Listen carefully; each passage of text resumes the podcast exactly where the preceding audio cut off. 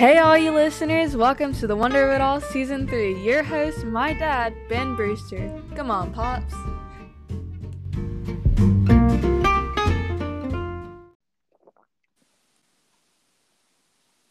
Hey, everybody, and welcome back. It's season four of the Wonder of It All podcast, and we've got some incredible changes that I think you're going to love as we launch season four. First of all, the biggest news of all is welcoming a new co host uh, to the podcast. Darren Shavers is here. Hey, Darren, how are you doing? Hey, Ben, doing good. How about you? Man, I'm doing awesome. It's it's a humidity day here in Northwest Louisiana, but it's August. It's supposed to feel like this. It's August in Louisiana, so the air is supposed to stick to you. That's the way it works, right? There's no doubt about it. The air is so thick. Yeah. So, uh, if, if you listen to this podcast much at all, you recognize Darren. He's been a guest on several episodes. We did a three part series last season, uh, growing up in the churches of Christ, which go back and listen to it. I, I thought it was really good. I'm kind of biased, but I thought Darren did a great job. So check that out. But this season, we're, we're, we're going to do things a little differently. We're, we're going to be co hosting, uh, but as we start off this season, we're going to be talking uh, about sports. Uh, we're getting ready to kick off the college football season, which in the South is a big, big deal. Not just college football, high school football, and to a limited extent, pro football, but mainly high school and college.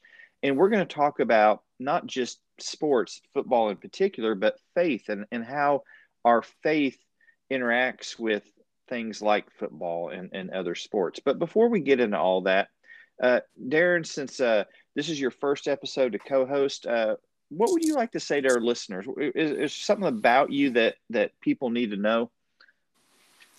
Well, I guess I'll start with, um, I guess since we're talking about football, uh, I have a long, long history of uh, loving football, playing football. I grew up, uh, I'll say this, I grew up in Tennessee, uh, in Middle Tennessee, and, and, spent years there, and then ended up in Louisiana by way of Florida. A little bit of a, a, a long route, but uh, ended up here in Louisiana. But growing up in Tennessee, I started out playing football. I, was, I think I was seven years old uh, the first year I played, and I played um, for as long as I could through high school. Um, and uh, I, am excited about doing this podcast. You know, first of all, having that history in, in, football, but also just, you know, when you and I had the opportunity to do the podcast about growing up in the churches of Christ, just being a part of this and, and being having the fun time of doing it with you, but being able to approach so many different possibilities and all through the the lens of faith and you know my uh, my mom had me in the doors of the church building as soon as I could at six months and uh, you know that was that was a priority in life, uh, even you know good times and bad, ups and downs, and so you know that's been a lens that that all of my life has been affected through and lived through, and so it's exciting to be a part of this, and, and whether it be football or, whatever it is, to to look at so many different things through that lens of faith. So I'm I'm excited to do that and be a part of it. Mm-hmm. And, and, growing up in Tennessee, uh, you're an SEC fan. Yes. And and so but you don't root for Tennessee, you you're a Vanderbilt fan.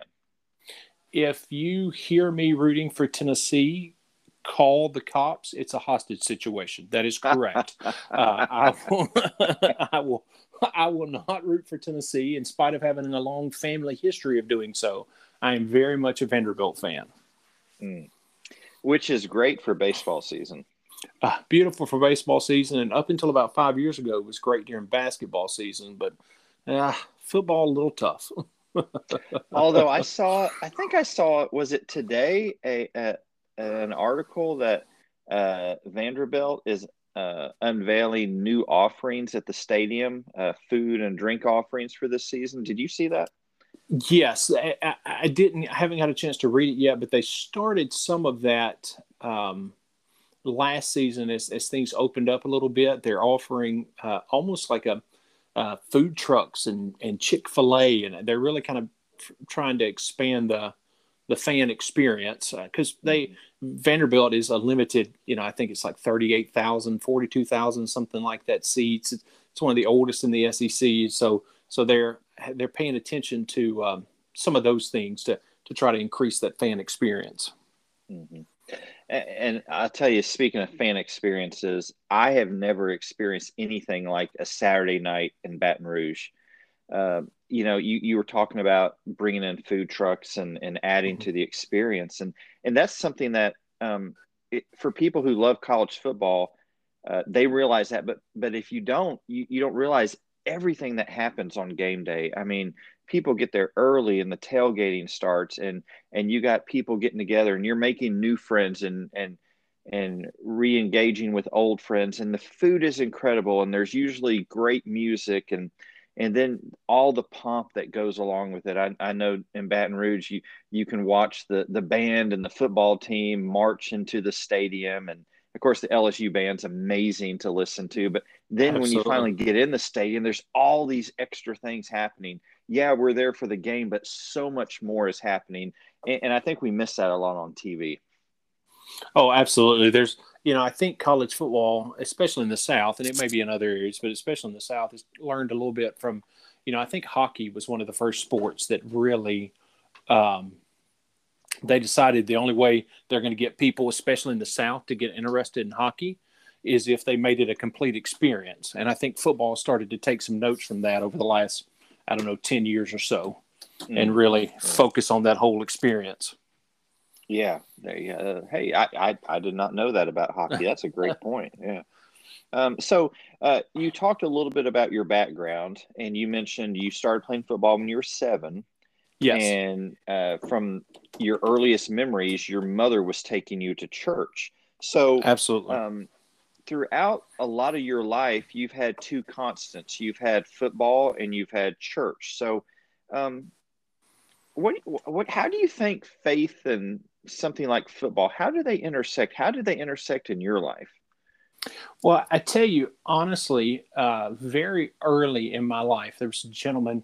His name was Joe Bates, uh, and he not only was a coach that I had for years for me, uh, and, and, growing up, you know, junior pro, Pop Warner, you know, depending on where you where you grew up, you know, uh, that, those younger years. Um, but he also attended uh, the same church that I attended growing up, and so he would feel comfortable sharing with those of us that he knew. Um, either he went to church with, or you know, parents uh, uh, that that made sure that they the kids were in church, whatever that circumstances, he would draw parallels for us of you know teamwork and being a part of something and and and putting in the work and, and things like that. You know, it, community, team, church, all of those things. And so that was very. I think the first time he was my coach, I was about nine. So that was extremely in, influential in, in him connecting those dots. You know, obviously, it's something at nine years old. That's not something I could necessarily do, but he he connected those dots for us. And then uh, when I was in high school, I had a chance to go to the University of Alabama football camp. Uh, which talking about family, uh, I have a large section of my family that are Tennessee fans, and a large section of my family that lives in Alabama, and are mm. Alabama and are Alabama fans. And so, when my uncle, one uncle in particular that was a big Alabama fan, found out that we were going to Alabama for camp, you know, he very much enjoyed you had to come to Alabama to learn how to play football. He he very much enjoyed that, but but mm. uh, uh, Bill Curry was the head coach at uh, at Alabama at that time. Uh, shows a little bit of date and a little bit of age, but anyway, that was a few years ago. Um, mm-hmm. And he went the first, very first thing he talked to us about when there were, you know, three or four hundred football players in the room and uh, all the coaches, and and he talked to us about three things that were the most important in his life, and it's what he talked to the college players about, his coaches about every single day, and he said, "My mind, I have to keep things simple, so I'm going to make it simple for you. There's three F's, and that is faith, family, and football." And the thing that really stuck out to me was he said, "And in that order." Mm. Because if you pay attention to your faith, it will have a positive effect on your family. And if your faith and your family are working the way they're supposed to, you'll be able to enjoy football. Mm. And it was just like, okay, you know, sitting there probably 14 years old, that was very much an aha moment. yeah. uh, to hear someone to someone that, that I mean that's his life. It's his entire profession is football, and he's still making the point that it has to be in the right place and be the right priority in order for it to be fun and for it to, to be for you to be successful and enjoy it. Yeah. Now Curry, he was at Alabama at the what 87 to 89 somewhere around there late 80s yes. wasn't he it was yeah it was 87 to 91 92 something like that I think Gene Stallings succeeded him. Correct. And then Stallings won the national championship. I think the first or second year he was there was like 93 at Alabama. So yeah, yeah, they beat Miami. But you know, speaking of Gene Stallings, there's there's another one who very outspoken in his faith. Absolutely, absolutely. So when when uh, you experienced this, uh, was that the first coach that you ever heard really talk about faith? Or?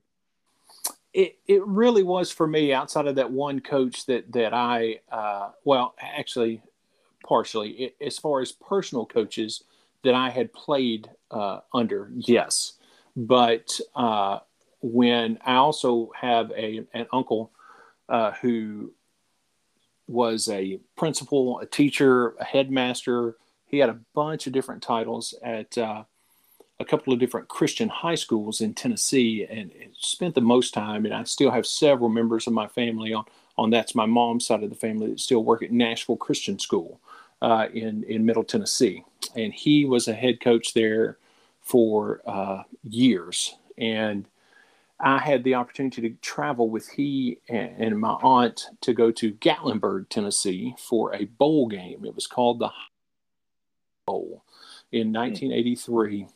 And uh, he, uh, you know, being 10, uh, I was basically 10 years old, uh, you know, he was so open about his faith uh, and about how uh, you, you could draw strength from your faith talking to his players. And then uh, I think the game for some reason was on a Monday.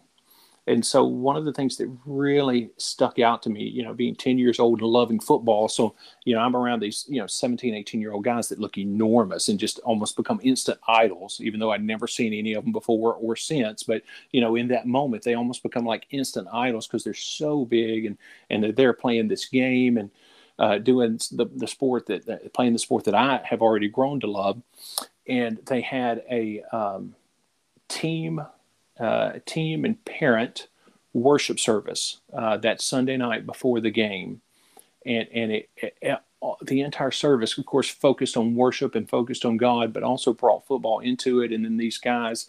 Uh, that all played together had this special communion together. Uh, and, and, then everyone else it was kind of their own thing together. And then everyone else and, and that was such that was a huge marker uh, moment in my faith to see these guys who were doing something that I hope to be doing you know seven eight years down the road and, and being open and honest and practicing their faith in, in those moments and that that really that weekend uh, and that first part of that next week had a real big impact uh, not only in faith but in passion for football and seeing how those two could could work hand in hand. Mm. Yeah, and, and, and for me, uh, I didn't play football as much as you did. So I, I gravitated more toward basketball, and uh, I can think of the uh, folks that really had an impact on me. Um, you know, my dad was one of my first coaches and then um, I went to a basketball camp at Oklahoma Christian University by uh, directed by uh, Coach Dan Hays, and I was so impressed in watching him and the servant leadership model that that he showed. And I can remember also a, a year before Pete Maravich died, I had the opportunity to to meet him. Um, I didn't really know who he was. He was calling a game for LSU, and uh, our high school coach had taken us to a tournament, and LSU happened to be in that tournament. And, and uh, our, after the game, we walked down to the court, and my high school coach just it was like Christmas morning. He said, There is the greatest scorer in college basketball history. And of course, all of us, we're looking around like, Who, who, who? And he's like, There's Pistol Pete Maravich. And so we, we had a chance to meet him, but uh, he he even in that brief encounter talked about his faith in Jesus and and that left left a very lasting impression. That's awesome. And now you played when you played you played college basketball. Is that correct? I did. I did. And, and that was at a Christian school. Yes. Yes. Okay. So you got to see that with those two things kind of being hand in hand uh, for extended period of time, being able to play college ball. Yeah, yeah, and and, and that's a mixed bag. Um, you see the good and you see the bad. Um, you know, not everybody who uh, who talks about faith really lives out their faith, and and sometimes you have those experiences, and and you know, you know, I think sometimes people latch onto those things to try to maybe discredit the Christian faith or or whatever, and but I think you find that with with any group of people who, uh, you know, whatever profession it is or whatever the hobby is or the sport, um, you know, it, it's it's a challenge to uh, to really live out your faith. Absolutely, and I, you know, that's I think that's a great point that you bring up. You know, when you see uh, so many people, uh, or when you see people talk about their faith and they're so open and honest about it, sometimes there seems to be, especially if you've got people that are in the the limelight, you know, professional athletes, or since we're talking about football and basketball, there seems to be this tendency sometimes that as soon as they talk about their faith people are almost waiting for them to exhibit something other than their faith. Uh, and, so, you know, it's, it's, it, it's, you respect the people that do it, even though that is the climate, but also hope that people can, can find forgiveness knowing that just because somebody's in the limelight talking about their faith and then they head 180 degrees the opposite direction, you know, eh, that's called messing it up, you know, and that's that's all of us. That's not just that one person, and all of a sudden we can now discredit things. It's it's they're human and they made a mistake, you know. Yeah, and, and I don't know if it's human nature, Darren, but but I, I have a tendency I have to work on this that um, when it's a player on a team that I like and they mess up, mm-hmm. I'm more willing to give them grace. But if it's a player on a rival team, um, I tend to be more judgmental. Do you ever wrestle with that? Absolutely, absolutely. if someone that if someone that plays for the University of Tennessee gets arrested, I have zero tolerance for that. I really struggle. oh man. So as we get ready to kick off this college football season, what, what are you most interested in? What what what storylines are, are you following?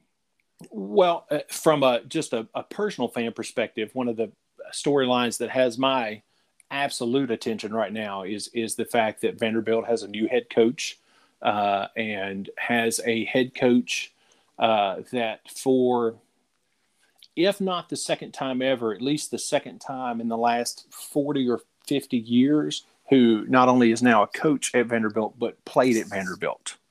Uh, oh, wow. He he was a walk on uh, fullback at Vanderbilt uh, in the early 2000s that ended up actually earning a scholarship uh, mm-hmm. and finishing up his time. And he just came, his name is Clark Lea, he just came from Notre Dame, uh, was the defensive coordinator there for several years, uh, I think three years. So that's an extremely uh, interesting uh, storyline to follow for, for, me personally as a fan. Uh, and then I think the, from a national perspective, you know, there were so many teams that had players opt out, even on the higher levels, even your Alabamas, your Ohio States, your, your Oklahomas, your Texases, um, which that's an interesting thing but on its own, just the talk about them being in the SEC. But anyway, we can talk about that uh, later. But it's going to be interesting to see how all of it comes together uh, this year with the people that have left early, people that opted out coming back uh, and, and, seeing how all of these teams form and, and look different. Because I, I, to me, I think one of the interesting storylines is with people coming back that had opted out, with people, you know, honestly being able to get a fifth and sixth year because mm-hmm. of the COVID exemption playing. I think there may be some teams that rise to the top potentially that we don't that we don't typically see. Uh, mm. What about you? Any things that jump out at you? You, you know, the fact that we're going to have fans back in the stands, uh, you know, that's, I think that's going to make a huge difference. I, I, think the, the home field advantage was neutralized last year. And uh, so this year, having fans back in the stands, I, I, think just bringing that atmosphere back, and you know, there the old saying, um, "Don't know what you got until it's gone." I think last year uh, we were happy to have a season, but boy, was it it was so different. And uh, mm. it re- it really is interesting how you're excited to be watching football but when you're looking at an empty stadium with what is obviously fake noise, uh, mm-hmm. it, it, it, you really, you still feel like you're missing something. Yeah.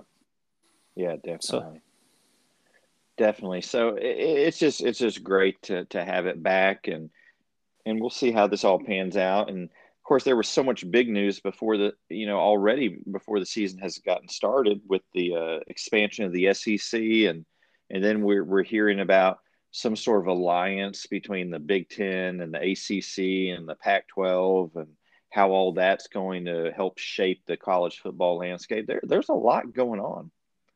Yeah, there really is, and I think it's all it's going to be an interesting thing to watch just from a total sports, uh, the the entire sports spectrum, not just football, because I think all of these conferences starting to you know, there's no doubt that when you get an Oklahoma and a Texas in what is already a large conference with a lot of big time players in it, the SEC is going to be a power conference.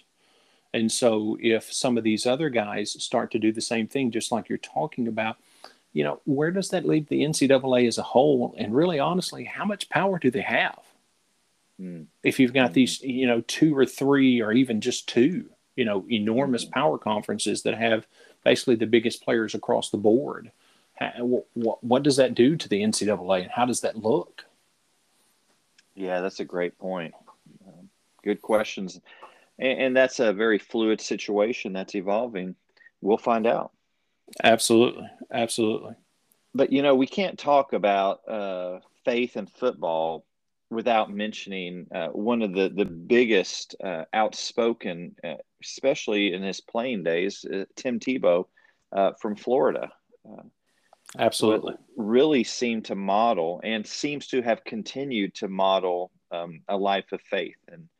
And when I hear about guys like that, and, and I think that's one of the important things is that, you know, I, I forgot who who was talking about this. Um, or maybe it was Case Keenum uh, in in the in the NFL, uh, made the comment that he is a Christian first. He's not a football player who's a Christian.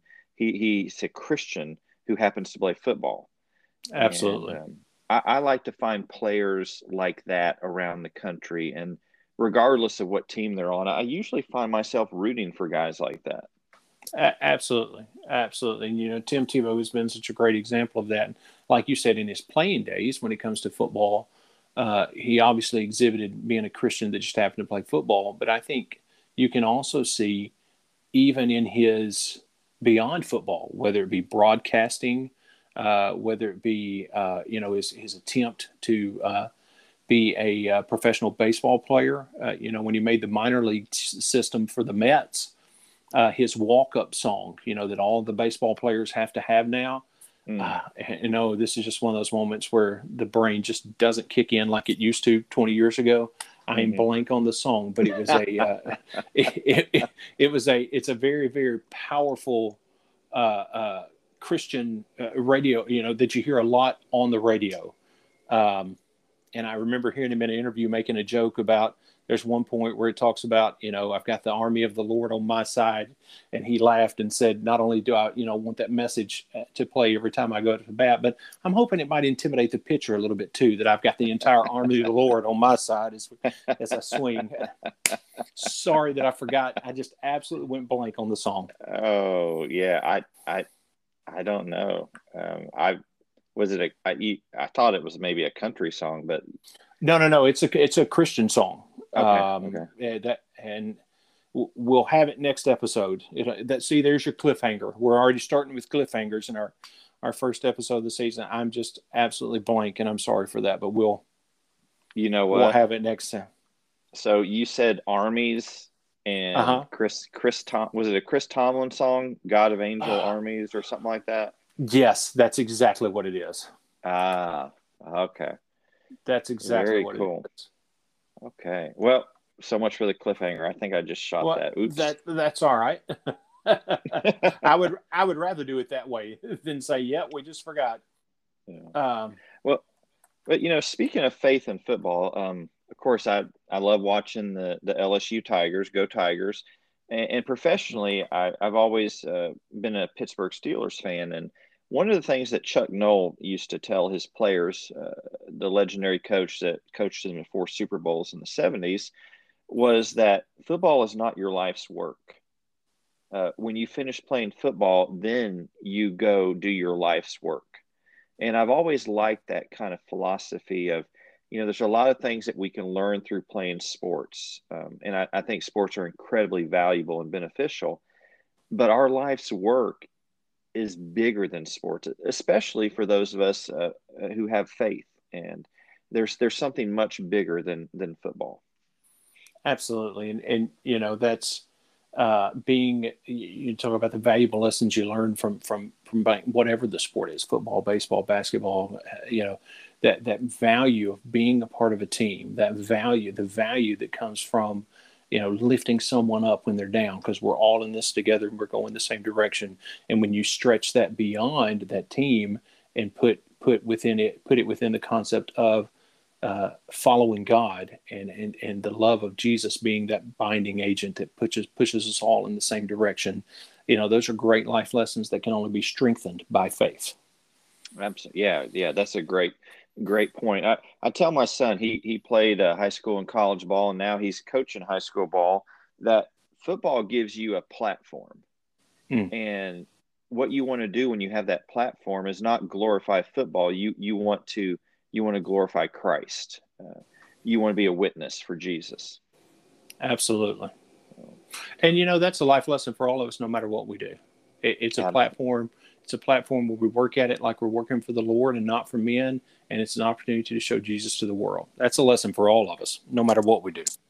Yeah, and I love I love I love that scripture you just brought in there, and and I was thinking of a of another scripture uh, that deals with competing from um, uh, First Corinthians chapter nine, and and this year in my daily Bible reading, I've been uh, using the message, uh, which is Oh. really really fascinating the the modern terminology. But um, here's how the message has it, uh, starting in verse twenty four. You've all been to the stadium and seen the athletes race. Everyone runs, one wins. Run to win. All good athletes train hard. They do it for a gold medal that tarnishes and fades. You're after one that's gold eternally. I don't know about you, but I'm running hard for the finish line. I'm giving it everything I've got. No lazy living for me. I'm staying alert and in top condition. I'm not going to get caught napping, telling everyone else all about it, and then missing out myself. That's awesome. That's good stuff. I love the way the message puts that. Yeah, it just really kind of resonated with me when I read that. Absolutely. But hey, this is just the the hem of the garment of where we're going to be going in this season, and and uh, you know, for those of you who are listening, uh, we're hoping to have some guests on here. We're hoping to share some really inspirational stories. We want this to be a podcast that you listen to and it uplifts you. It, it's the spark in your day. It gives you a little bit of inspiration and encouragement. And so I hope that you'll join us on this ride through season four as we try to do these things. So uh, I, I know I took away your cliffhanger, Darren, but um, anything you want to add to kind of what you're looking forward to in this season? I, I tell you, I, I will say it simple and quick. The idea that you can find wonder in absolutely anything. Uh, and as I said earlier, when you do that through the lens of faith and following God, it's it's I'm excited, like you said, having something that we can look at and be uplifting in, no matter what the topic is. I'm I'm excited about that and, and the many directions we will go. And for those of you who don't know Darren, you know that Darren is a walking sports encyclopedia. So this is going to be a lot of fun this season. Absolutely. Well, I don't know. Hopefully, I'll do better at sports than song titles. Well, hopefully. So. well, that's okay. That you know that's why we have Google, right? Ex- exactly. well, hey, uh, y'all, thanks for listening to uh, this first episode of season four. Uh, each episode will drop Tuesdays. uh, around six in the morning. If you get up that early, if not, you can you can log on later and download the episode and listen to it whenever is convenient for you. But we hope you'll join us on this journey. And so until next Tuesday, when, when we come back, keep living in wonder and take care.